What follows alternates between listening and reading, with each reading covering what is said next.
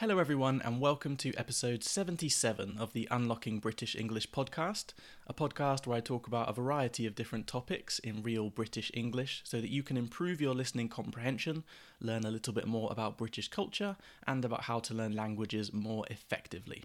My name is Shane, and in today's episode, I'm going to talk to you guys about the myth of learning styles. So, learning styles is probably an idea that you guys have heard about before. It's the idea that we learn better when we are taught things through our preferred modality, so our preferred mode of learning. So, this would be something like visual learning, uh, auditory learning, or kinesthetic learning. If you don't know what those words mean, don't worry, I'm going to get into that in just a second. But the idea of learning styles is something that's very popular throughout education, as we'll come to see in a second. But it's not actually supported by any evidence. As we're going to find out in a minute, there's no credible evidence to show that learning styles even exist. So, in today's episode, we're going to explore why learning styles don't really work and why this myth still persists. Before we do, though, just a couple of quick things. First of all, um, I am in a little bit of a transcript backlog at the moment, which is to say, uh, there's a few transcripts that I haven't finished. So if you are listening to this episode uh, on the day that it is released, on the week that it is released, you might not have the transcript straight away, but I promise I am working on them. I'm hoping to get back caught up by uh, the end of this week.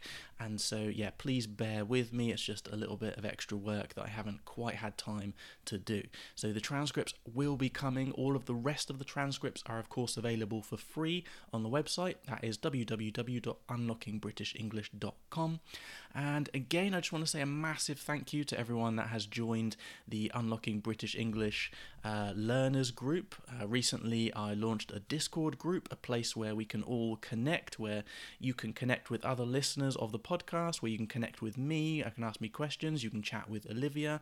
Um, and it's really cool to see so many of you joining. We've got people from all over the world, and it's uh, it's amazing. So yeah, if you like the sound of that, if you want to connect with other like-minded people, then click on the link in the description and join the Discord. Come come hang out with us.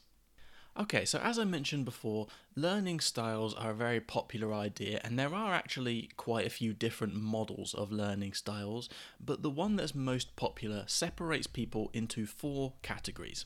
So that would be visual learners, auditory learners, reading or writing, and kinesthetic learners. Uh, and this is shortened to VARK, V A R K. That's what the most popular system is usually called. So, just to explain these uh, these different learning modalities quickly, uh, visual, of course, a visual learner is someone that learns best through seeing demonstrations, through seeing pictures, through seeing things visually. An auditory learner is someone who learns best from listening to an explanation. You can tell them a list of things and they'll remember it and they'll know how to do it. Reading and writing is pretty self explanatory. There's people that uh, prefer to learn by reading and writing. And finally, kinesthetic learners are people who learn best by doing, by physically doing something, by interacting with the material. Okay, so those are the four uh, learning styles, the four most popular learning styles that you will usually hear about and that you will find most information about on the internet. Um, and as I mentioned before, it's a, it's an idea that is very very popular, regardless of the fact that there's uh, no evidence really to back it up. So much so to the point that 93% of all of the educators in the UK believe that a student will learn better when the information is presented in their preferred learning style. So 93% of the educators, of the teachers in the UK believe in learning styles. Okay, so it's not something like a few people think is true, it's something most people assume is absolutely true. Um, and it's not that it's not that this is a silly thing to believe when we first look at it, right? Because the idea of learning styles it makes intuitive sense to us. Uh, it makes sense in our heads because we know that everyone is different right? We know that people are different and we know that people can be more or less skilled in different ways. And so the idea that everyone would learn in the same way that everyone should learn in the same way it kind of goes against what we believe it means to be human right? It, it sounds silly. How would that work? Because we are all different but regardless of this fact, random control tests, uh, uh, uh, tests uh, on the uh, effectiveness of this of this idea of this hypothesis. Um, these random control tests have shown over and over again that the learning style hypothesis doesn't create better results. Okay, so let me give you an example so you can maybe better understand what I'm talking about when I talk about random control tests. So this is something that you know scientists will do, researchers will do um, to check if something actually works. So what they would do is they'll take two groups of people who are classified as different styles of learning. So let's say we have 10 people who are visual learners, and then we have 10 people who are auditory learners. 10 people that learn by watching, by seeing, and 10 people who learn by listening. Okay, so what we're going to do is we're going to take all 20 of those people and we're going to mix them together and we're going to create two new groups that are mixed, right? So we we we get one group of 10 people and that's half visual learners and half auditory learners and then we have the same in the other group, right? So we're going to take these two groups and we've got a mixture of learning styles in both groups. One group is going to learn about information visually. Okay, so both groups are going to learn about the same subject, but one group is going to be shown the information visually. The other group is going to be told the information, they're going to be presented the information in audio format. Okay, so what this means is that in each group, in each classroom, half of the people in that class, in that group, will be given information in their preferred learning style, and the other half of people will be receiving information in a learning style that isn't their favorite, right? So there'll be some people who are auditory learners, but they're being taught visually, okay? So when we do that kind of test, what we should expect to see is that the people whose learning style correlated with the information uh, they were getting, right? People who received the information in the same style as their preferred learning method, those people should get better results. But the problem is they don't. Every time people do these types of tests, there's no meaningful difference between the results. And so like I say, there's no there's no real evidence for this, but despite the lack of evidence, or despite the evidence that shows us that this doesn't work, at least in the way that we're trying to use it, a huge amount of people, from the general public to educators and even people with scientific backgrounds, still believe in this idea. Okay, so where did this idea actually come from in the start? So Interestingly, this VARK system, right, visual, auditory, reading, kinesthetic, this system came from a guy, a guy called uh, Neil Fleming. Uh, he was a school inspector in New Zealand. Um, and so when he was asked about the origins of this system, what, where did this come from?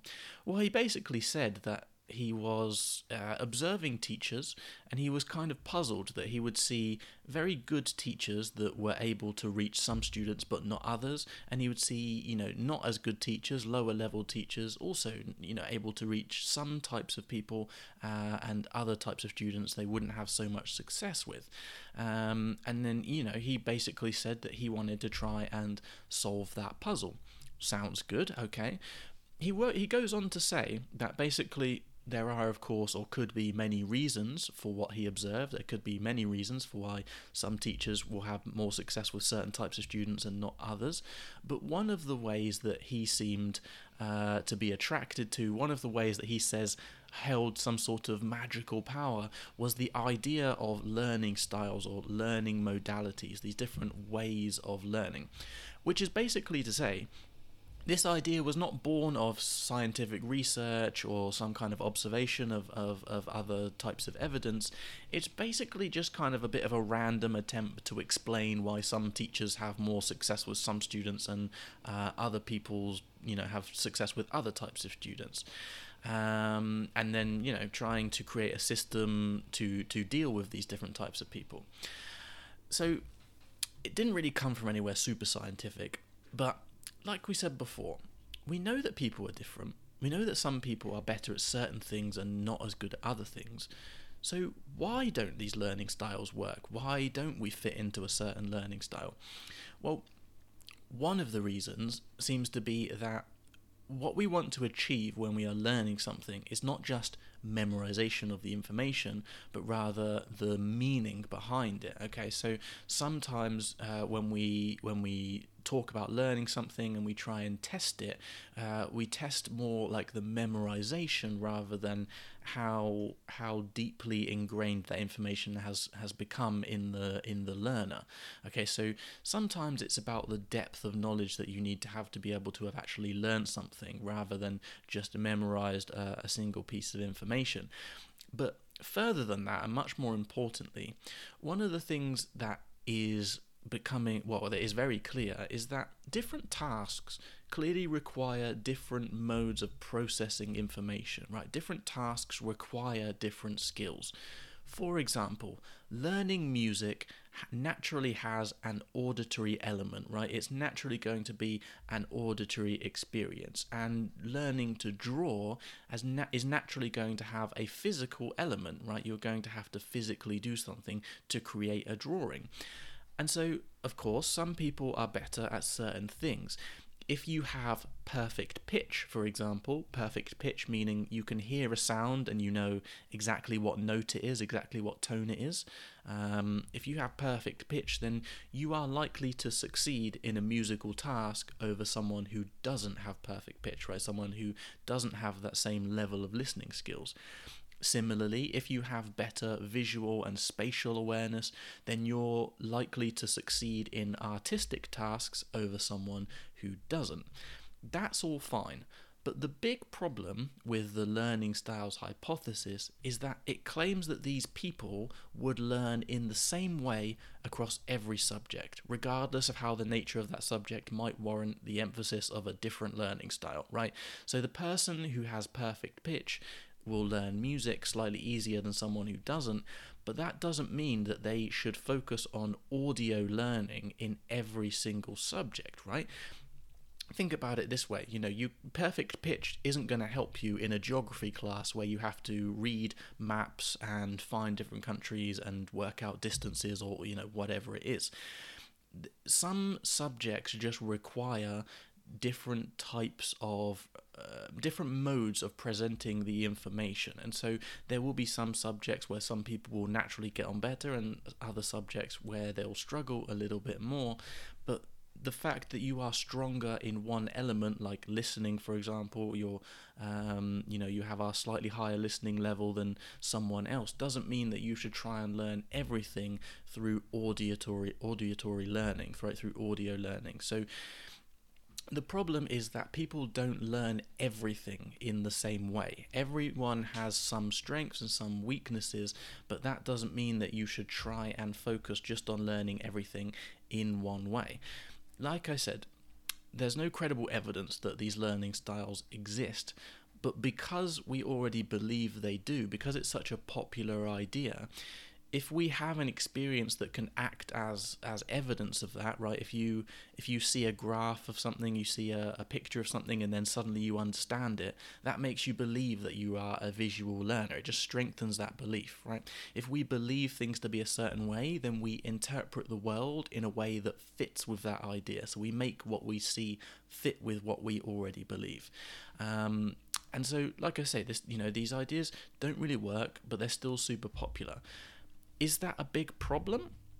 Well, a lot of people would actually say yes. Um, a lot of experts and things believe that this myth of preferred learning styles is not just a, a, harmless misconception, but it is actually likely causing harm to a lot of people's development as students and as teachers. There are a lot of people that say that this method encourages teachers to teach to students strengths and ignore their weaknesses, right? So if you know a certain student is slightly better at learning things visually, then you try and give them all their information visually.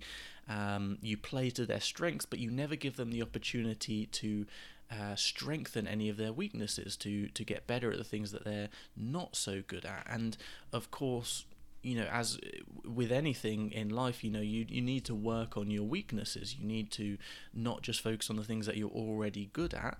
Um, of course you know you, you have to find a balance but um, that seems to be one of the biggest problems is that it promotes this idea that we should um, only allow people to try and learn in one way which doesn't allow people to learn every subject efficiently, uh, but it also means that teachers are, are more likely to ignore people's weaknesses, ignore students' weaknesses um, in order to favour their supposed preferred learning style. And on top of that, it also gives teachers a lot more to think about, a lot more to worry about, right? How do you prepare a class for 30 people and try and figure out the best way to present all of this information in a way that's going to get through to every student uh, and tick, you know, the, the, the box of every student, so to speak. So um, it's a lot to deal with for the teachers as well. And so finally, if these learning styles don't really work in the way that we think they do. What does actually work? Well, of course, learning is complicated and difficult, and it's going to take us a while to figure it all out completely. But most of the common um, modern research shows that multimodal approaches are the best way for most people. Multimodal approaches meaning um, things that include varieties of different types of media. So things that include visual media, but also auditory media that give people an opportunity to physically interact with the content and to do all of those things together. So things that can blend these different styles often have the the best results because as we talked about before you know it, it makes sense to us intuitively the idea that people would have a learning style that people would learn better in one style but every time people test it it doesn't show the results that we would expect there's no credible evidence as of yet to show that these things actually exist, and so multimodal approaches are, are going to be a lot better. Things that try and factor in the fact that, yes, some people are better at certain skills than other skills, uh, but some subjects are just more heavily based in certain styles of presenting information, certain styles of learning, and things like that.